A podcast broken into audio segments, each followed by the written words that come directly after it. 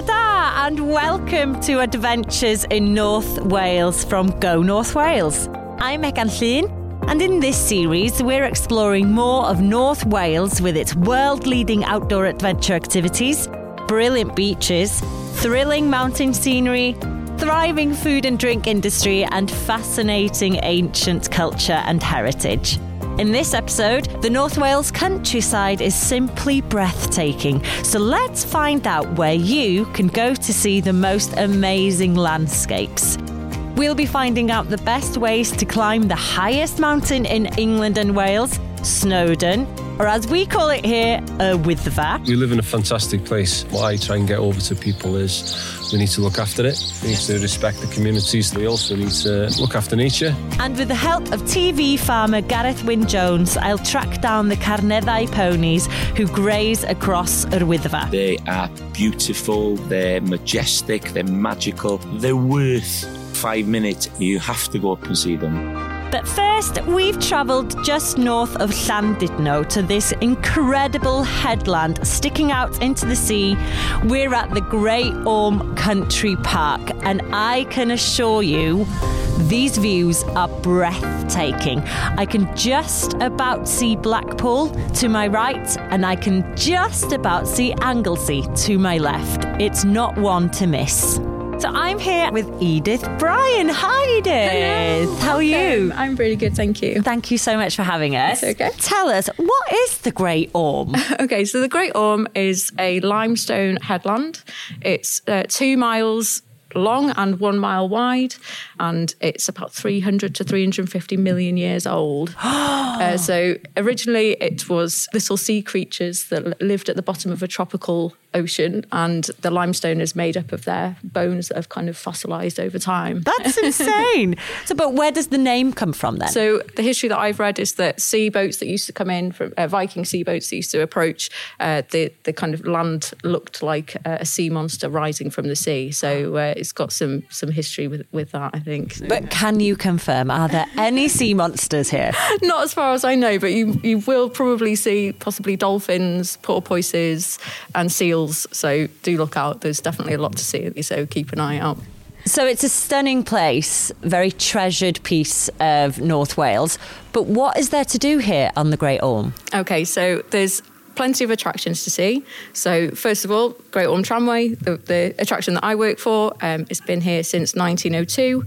Um, it's a fantastic and very unique piece of engineering. It's a, a cable hauled tramway which takes you from Victoria Centre, which is in Llandudno, right up to the summit. Um, and basically, you can look out over Snowdonia, over to Anglesey. The views are spectacular. Um, there's also cable cars which run. Uh, Almost parallel to the tramway, but takes you higher up again. Uh, so you get panoramic views right across the sea, and you can see out as far as Blackpool and sometimes to the Isle of Man. No way! Yeah. so, um, yeah, there's definitely plenty to see. Alongside that, there's ski slopes. So, if you want a bit of sort of family action, there's a toboggan run there, which is, I think, it's one of the longest toboggan runs in Wales. Yes, I've been on that one. I've been on that one, yeah. I had a very sore throat after screeching afterwards.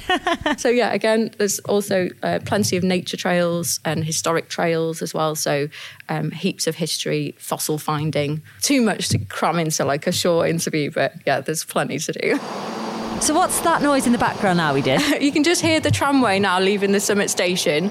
They're currently testing um, and doing all the safety tests ready to get open for this season. So, yeah, you can hear those cables being uh, and the pulley system at the top. How cool! And we're sat just by where kind of where it sleeps, the tram sleeps.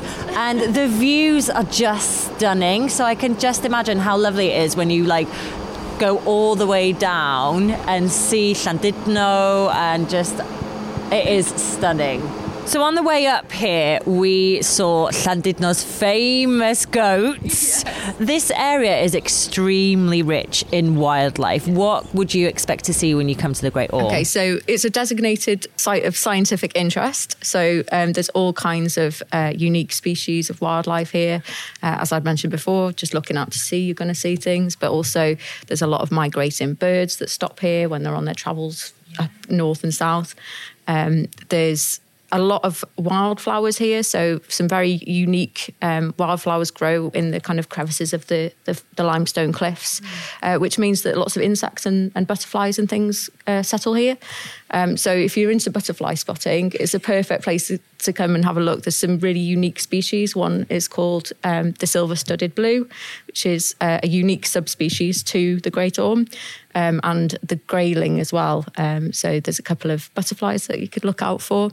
Um, there's also so many different types of birds. I couldn't list them all, but um, and it changes throughout the year. So you know, if you're a bird enthusiast, there's plenty to see of bird life as well. And what do you personally love about the Great Orme, then, Edith? I love that it's so diverse fossil finding, particularly because of the unique limestone. There's lots of fossils to find. There's an area uh, just near to the Summit tram station, uh, which is you know short walk. You can take small kids and you, they can literally find fossils and take them home. You know, it's it's incredible. It's something that they can keep forever. That would stick with me forever if I found a fossil. Yeah, and just knowing how old that is, it's yeah. you know, it's just insane. So yeah.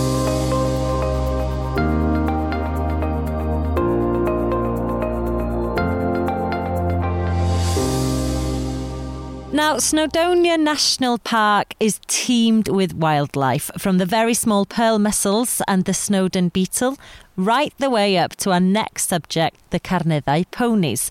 Gareth Wyn Jones, welcome to the Adventures in North Wales podcast. Thank you very much. Diolch yn fawr iawn. Here we are at your farm, Tyn Llwyfan, which listeners will know from the family farm on TV. Am I right?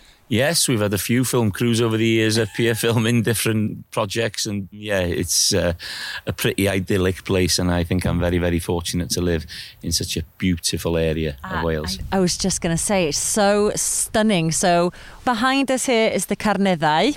In front of us is the vast, beautiful Menai Strait, and then beyond that, you can see Anglesey. Yeah, or Barbados, as I call oh, it. Barbados, Barbados, yeah. So you've got the best of both worlds the mountains and the hillside, and then obviously the beautiful sea right in front of you here. Tell us about the history of Tyn Llwyfan. So, Tyn Llwyfan's been in the family for 375 years the farmhouse behind you is the old family farmhouse, and um, my great, great, great, great, great, great, great grandmother lived there. A very rich history, and believe it or not, just behind us here now is Dinas, and if that's translated from the Welsh to the English, it means city. So that mountain is an ancient Celtic hill fort. And this was the first ever axe factory in wow. the world. Yeah, going back to Metholithic time. So um, it's a pretty place that's steeped in history, yeah. but as well, it's living history. Yeah.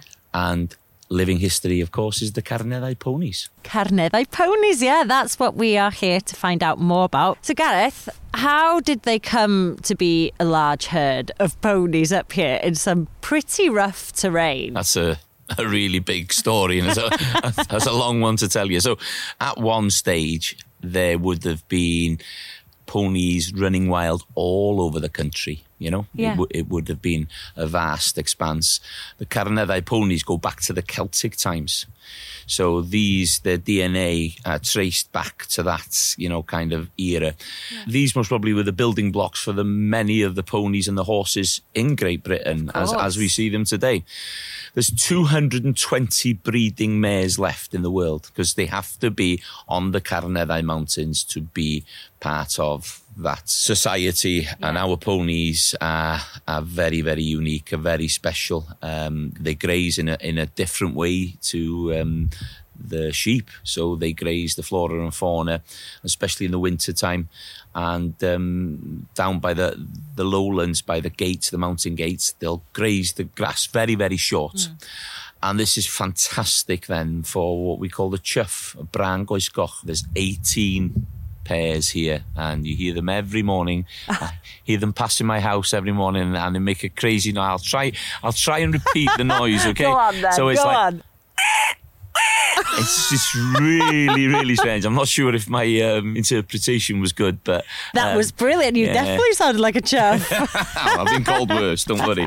But they fly over from the quarry, so they, they nest in the quarry just behind us here. Yeah. And they fly over to Garreg Fawr right here, right in front of you. Yeah. And they fly. This is their their This their is their path and and they're around these fields as well. And again, you know, it's to do with the way that the ponies graze that has attracted them and given them such a fantastic biodiversity because the ponies, there is nowhere else um, where they are semi-feral like this. Uh, in Great Britain, and you know, 27,000 acres of Carneddau mountain range is the biggest open space there is in England and Wales.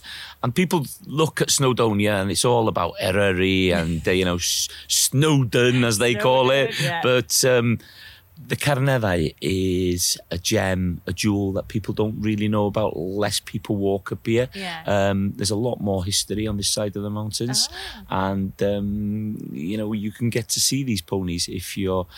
Uh, sharp enough and understand where they are. There's some great places where people can see them without really going far. So you can go Okay, onto yeah. the the Sychnant Pass in Conway, Okay, which yeah. is a very easily pl- place where you can park and you can walk and you can see the, the ponies there.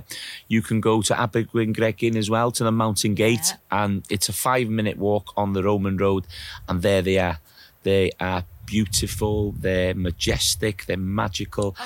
and they're worth a five minutes if you have time. Yes. You have to go up and see them. I, I, every time, especially this time of year when we see the new foals coming and there's plenty of them, it's just the feeling that you know that they're safe for another generation. Well, they are truly running wild as well, aren't they? Yeah, you'd call them semi-feral because we're, we're, we are managing them slightly. You know, we gather them once a year. We Yeah. take some of the older mares, some of the, the males, you know, the colt foals off, and we rehome them. And and that takes a bit of time. There's a fantastic society, um, but there's there's a fantastic cymdeithas we would call Yeah. uh, in in Welsh. You know, where everybody comes together to gather these ponies and you know, people from the village here, people from uh, Conway, people from, you know, Anglesey Yeah. will come and help us gather these ponies. And it's nice, you know, when you've got 20 or 30 big quads and big kids on them, you know, high octane and, Yeah. and up there and gathering them. And yeah, it's a buzz, but when you bring them down and get them in the field there and just everything cools down, it's a beautiful feeling them walking through these ponies, Yeah. picking the mares and foals and taking them into the yard, cutting their tails because we cut their tails to know that they've been in. Yeah. We've got a vet here to do a health check, you know, make sure there's nothing going back up that's not going to survive a winter. Yeah. And education is key with everything. And I think, you know, the more people understand about these ponies and the more we can get the message out there, Yeah. the better chance they have of surviving. So you said obviously they are just stunning creatures, but what do they look like? How, do they look any different to like a normal, say, Welsh mountain pony? Well, they're, they're about an inch smaller than the Section A, quite um, robust as well. You know, they're, they're very uh, short and stocky. But you've you've got to think that some of the ponies that are on the lower parts of um, the Carneddau are quite different to the ones that are up on the right on the top. You know, um, so there is differences in them because we have a saying in Welsh, uh, cyw a yn uffern. So, um, the chick that's born in hell can live in hell. Yeah, And these yeah, are yeah, yeah. important things They've acclimatized to Exactly, yeah, and, the and their that they're in. bodies have adapted to that situation, to the vegetation, and to the area. And let me tell you, it can be tough up there in the winter on three thousand feet. Yes. Yeah. Is it just one big herd, or do they have pockets of little herds? So they're like you would say little families. So Oh, the society groups, and the society groups are run by the older mare. Hmm. So everybody thinks that the stallion's the big chief, but no, it's it's the old ladies that are in charge always. They're the, they're the clever ones. Rightfully so. Yeah. Rightfully so. I suppose that's in everything in society, really, but we won't go down that road. obviously wildlife and in the countryside you do have to respect it you can't just be walking on on farmers land you know dogs without lead and stuff approaching one of the Carneddau ponies probably isn't a good idea are they how tame are they If you look at the ones down on the Sychnant Pass, um, they'll be pretty tame. Yeah. People, you know, interact with them every single day, so they're used to Okay, interaction. yeah. Um, we try to tell people not to, you know, interact with them too much because we want them to be as well. But it's nice for them to go there and, you know, take a picture. The children see them. They can tell that story of how, you know, they've seen the Carneddau ponies. One thing we really do ask people is not to feed them. You know, Of the, course, the yeah. that side of things is we, we have had uh the last three or four years we've had quite a lot of trouble and you know one of the things that you could do is kill them by giving them The carrots yeah, apples something that their um, stomachs aren't used to. It, it it's got too much sugar in it. So they're used to very very poor vegetation but their bodies can adapt to that. So Yes, yeah. we could ask people yeah to enjoy them but not to feed them. So, Gareth, tell me, what can visitors expect when they come here to the Carneddau? So, believe it or not, we do offer immersive tours. Uh, we've been doing them for seven years now. Wow. Yeah, and they're, they're quite unique. They're quite bespoke, um, and you could do anything and everything to do with the Carneddau, to do with sheepdog training, um, to do with sheep shearing, and it's just something that I really enjoy. Some of the smaller tours we do then, um, we take them up onto the Carneddau in a little Honda Pioneer buggy, which will carry four Yes. people. Yeah, it's a yeah, it's a bit of a hell ride. If you if if you like the if you like the zip line, it's like the zip line on It's- steroids. Yeah, except you're not coming down, you're going up and down. That's a line. You should have that printed on the side. Zip line on steroids. Oh, perfect. And they get to see the ponies, they get to see the Roman Road. I take them to see the Nine Man's Morris, which is an, an ancient stone where the Roman soldiers would play a game which is quite similar to chess. And people just love the history there, you know. Yeah. I think it's it's not just experience, but it, it, it's something educational. I think you know it's something that makes people think about food production hmm. and how important it is to be buying food that's seasonal, that's local, and that's environmentally friendly produced. And the, these are the things that we need to be putting over if we want to change climate, Yeah. you know, and if we want to help to save our carbon footprint. All these things are so, so important. You know, it's something that we believe can hopefully sustain a future for our children. And carry on this strong history you have at Tyn Llwyfan Farm. Yeah, it, it would be nice to know that there is a, another generation to carry on this legacy. Thank you so much for having a chat with us. Um, so you mentioned this Honda. Am I allowed to have a ride on it with you? if you're ready, Um, yeah, I'm ready. I'm ready. let's hit the hills. yes, let's go. Living the dream. I'm Megan Llyn, and this is Adventures in North Wales from Go North Wales. A trip to this area wouldn't be complete without one thing reaching the top of Snowdon. When you're at the summit looking out over Snowdonia, there's no feeling like it. It sounds daunting, I know, but don't worry. There's plenty of routes up the mountain for all abilities. Right now, I'm walking the Watkin path with Stephen Jones from Anelu Aim Higher. Hello, Stephen. Morning. How are you today? Yeah, I'm good. Thank you very much. Well, thank you so much for showing us this path. This is Watkin Path, am I right? It is the Watkin path, yeah. How many paths are there up to Snowdon? There's many routes um, up to the summit of Snowdon. Some are more established than others, but there's probably uh, five or six established paths that you can use uh, to gain the summit area. Oh, wow. Okay, so for someone who wants to climb Snowdon but doesn't know how, what advice would you give them? Probably planning's the biggest element they can do to make the day more enjoyable and probably safer as well. Yes. What we tend to look at is the weather, obviously, uh, the type of route they're going to undertake, any clothing and equipment they require, and probably the people that they're thinking of taking with them as well. And what time of year is best to climb? Well, that's a hard one because Snowdon's there, and you know the mountains are there to be enjoyed throughout It's, the year. it's really, there all year Yeah. round, isn't it? It's not going anywhere. No, thankfully. Um, but a lot of it's down to your own ability, the ability of the group, and you know the experience and the skills that you've got to have a safe day out in the in the mountains. How long does it take to get up and back down? Another tricky question. all depends on your ability, I suppose, doesn't Yeah, it? it's the time of year, it's the weather, it's your ability, the number of people in your group. But for, for an average group of four, say, it normally takes anything between four and six hours. And what routes could families take if they've got children, maybe? Okay, that's an interesting question because for me, uh, the enjoyment of everyone in that group is really important. So Yeah, yeah. they get that taste for coming out in the outdoors and they want to come back again. So I, suggest for a family walk, especially for ones that maybe venturing out for the first time, I suggest the Llanberis path, although it's slightly longer. It is generally a bit easier underfoot.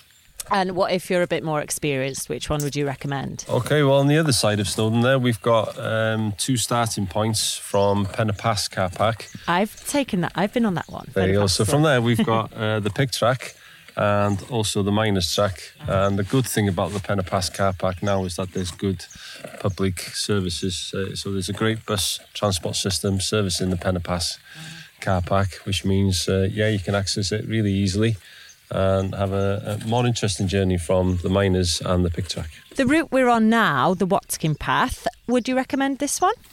So the Watkin Path has different sections to it. Really, the the lower section is quite interesting. We've just gone through the woodland now, and we're starting to come on the upper section of the track. And then um, there's a series of waterfalls, lovely scenery, but it's it's manageable. To be honest, it's a good track.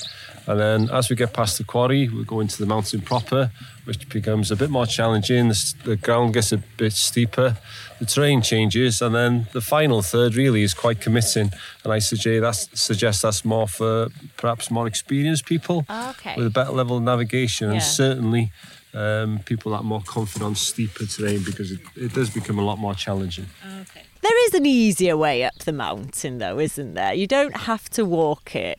No, there's a there is a train that goes There's up a and down. train. Oh, good, good, good. Yeah, and that's a fantastic experience in itself, to be honest. Um, and it's a great option for people who maybe aren't as mobile Okay. or maybe don't feel as fit as uh, they could be or need need to be to maybe walk up and down. Yeah.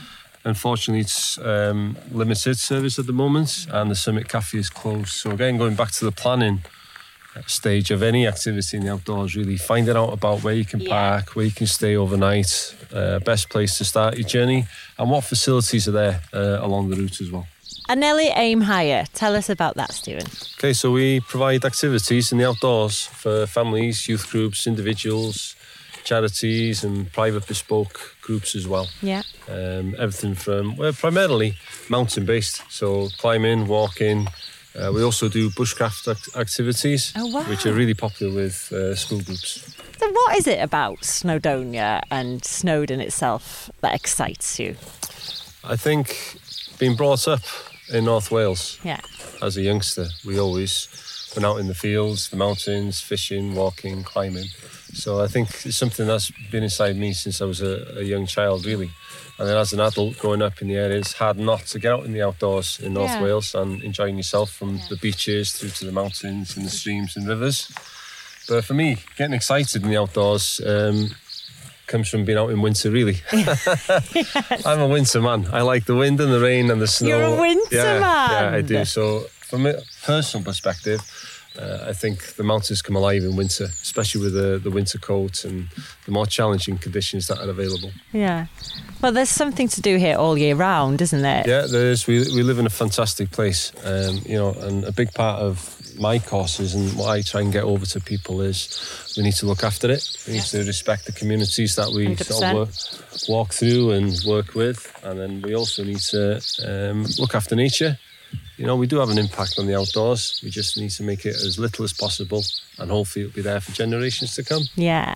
Can I ask, how many times do you reckon you've walked or climbed Snowdon? Go on, give me an estimate. That's a question I get asked very, very often. um, and my answer to that is normally, in a normal year, then it's anything between 100 and 120 times a year. A hundred and a hundred twi- Yeah, I'm very lucky actually.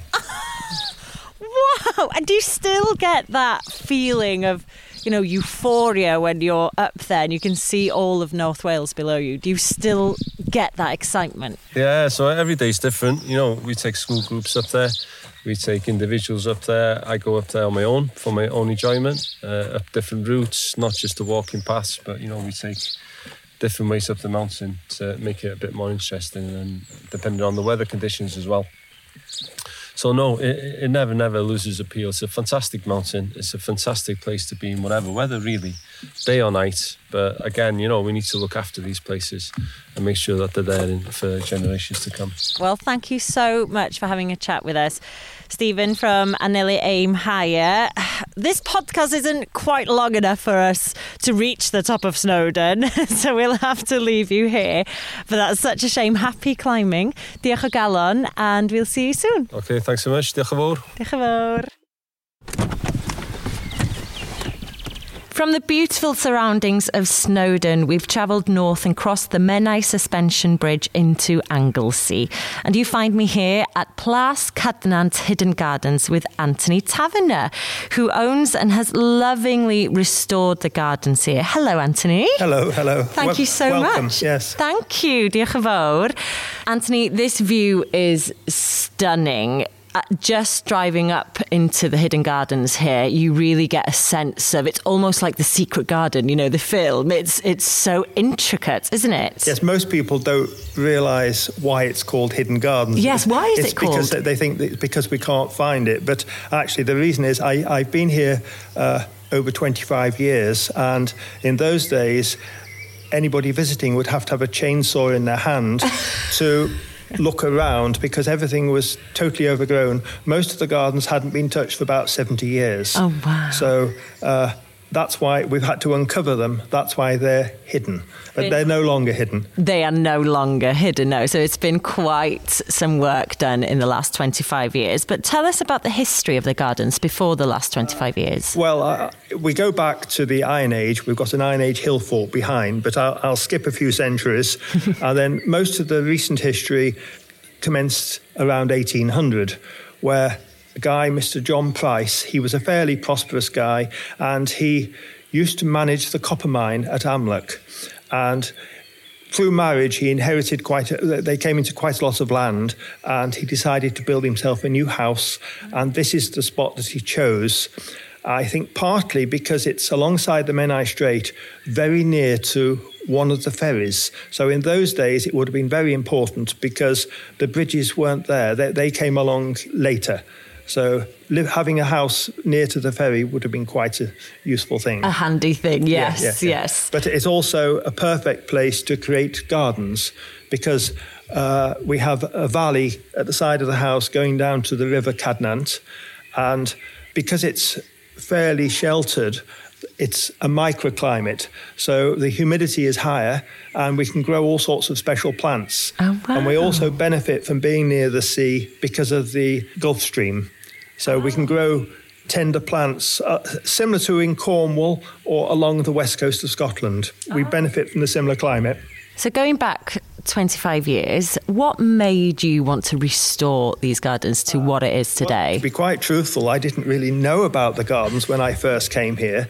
I'm a farmer. I came to view the place. It was for sale, and I was look, it was looking for another farm because there's land here, but the gardens were completely overgrown. But it was sort of very intriguing, and sometimes you follow your heart instead of your head. Yes. Uh, but over the years, it's all unfolded, and we discovered what's here. How did you start? You know, like I would have no idea where to start. We did an awful lot of research. Okay. Because obviously I didn't know anything about the background, and we've discovered all sorts of things. Uh, this is about the buildings and about the, the landscape, the parkland, etc., and the gardens.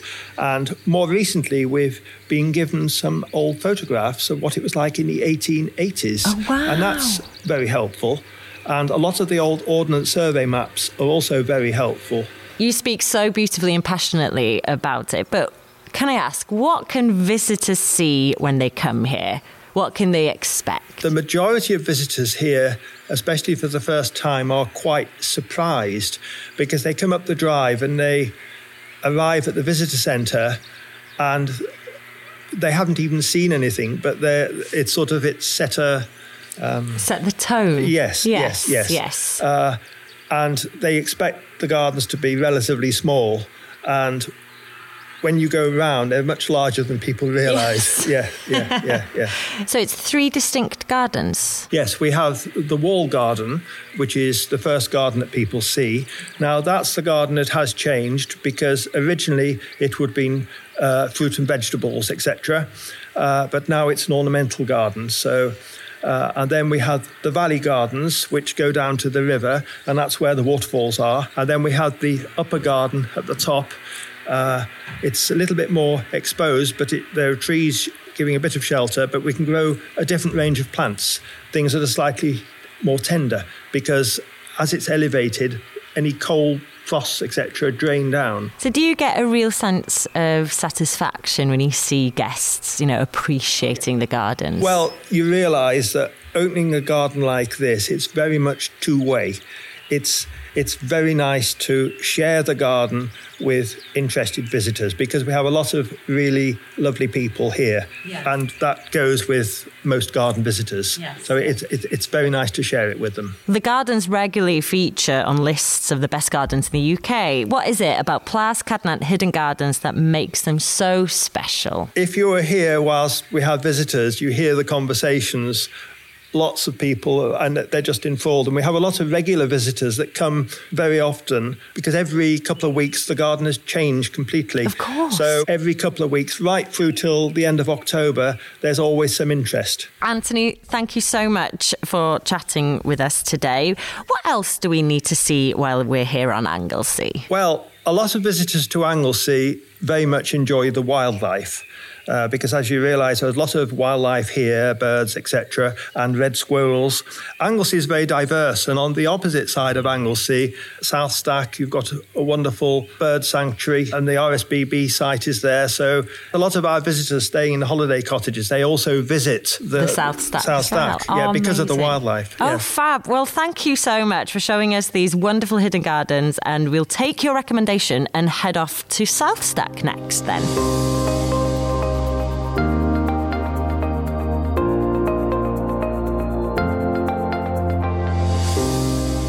We've travelled east to west, taking in the sheer beauty of the North Wales landscape. And where better to finish than here at South Stack, looking out at the Irish Sea.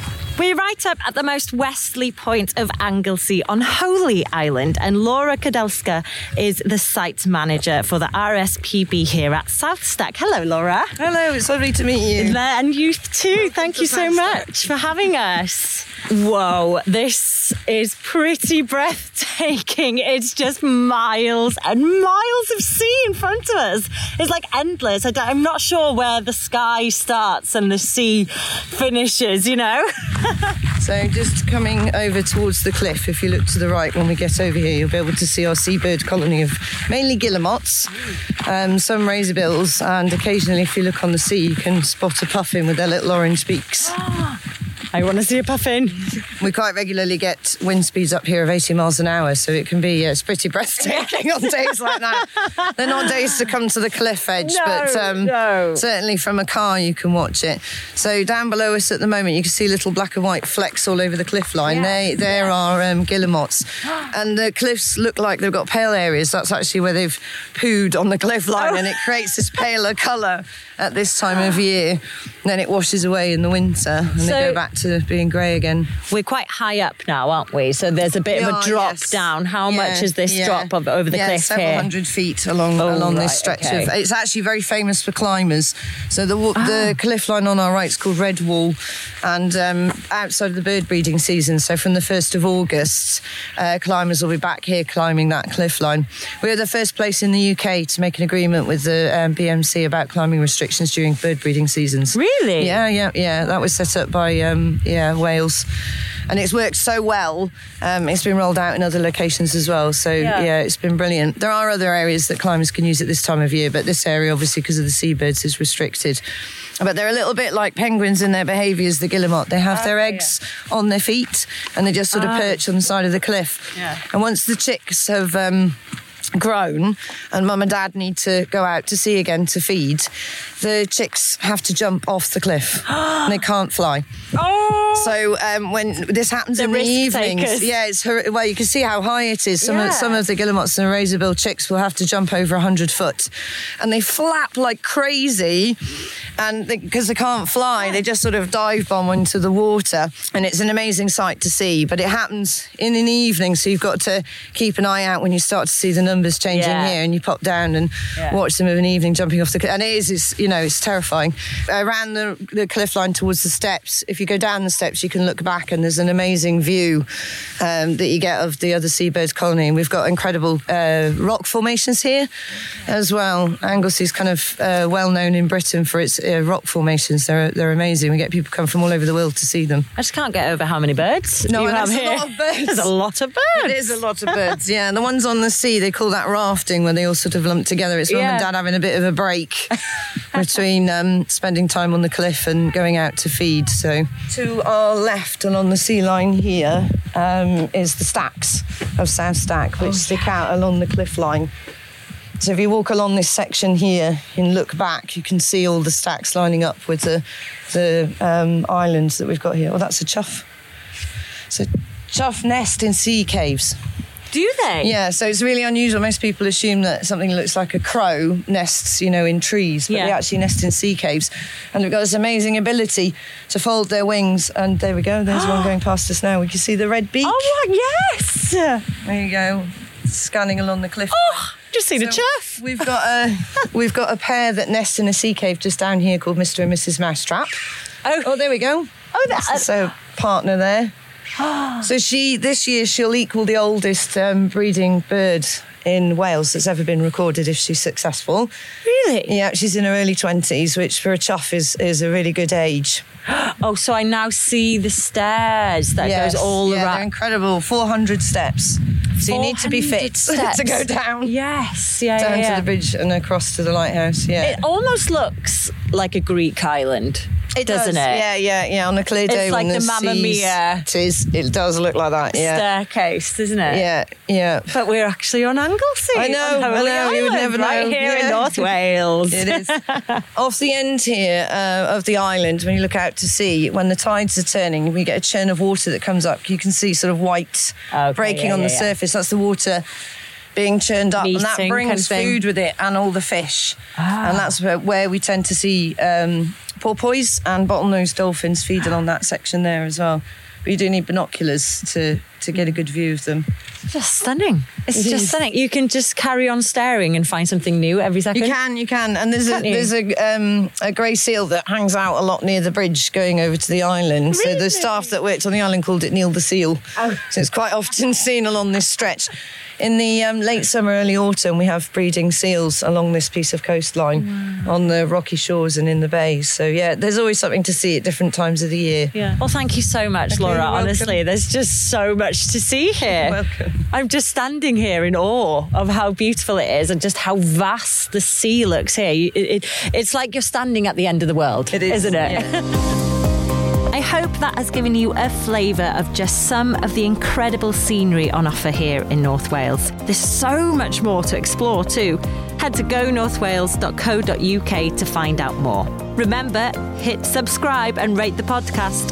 In the next episode, we'll be tasting the food and drink of North Wales. From me, Megan Llyn on Holy Island. Hopefully, see you soon here in North Wales. Hwyl fawr!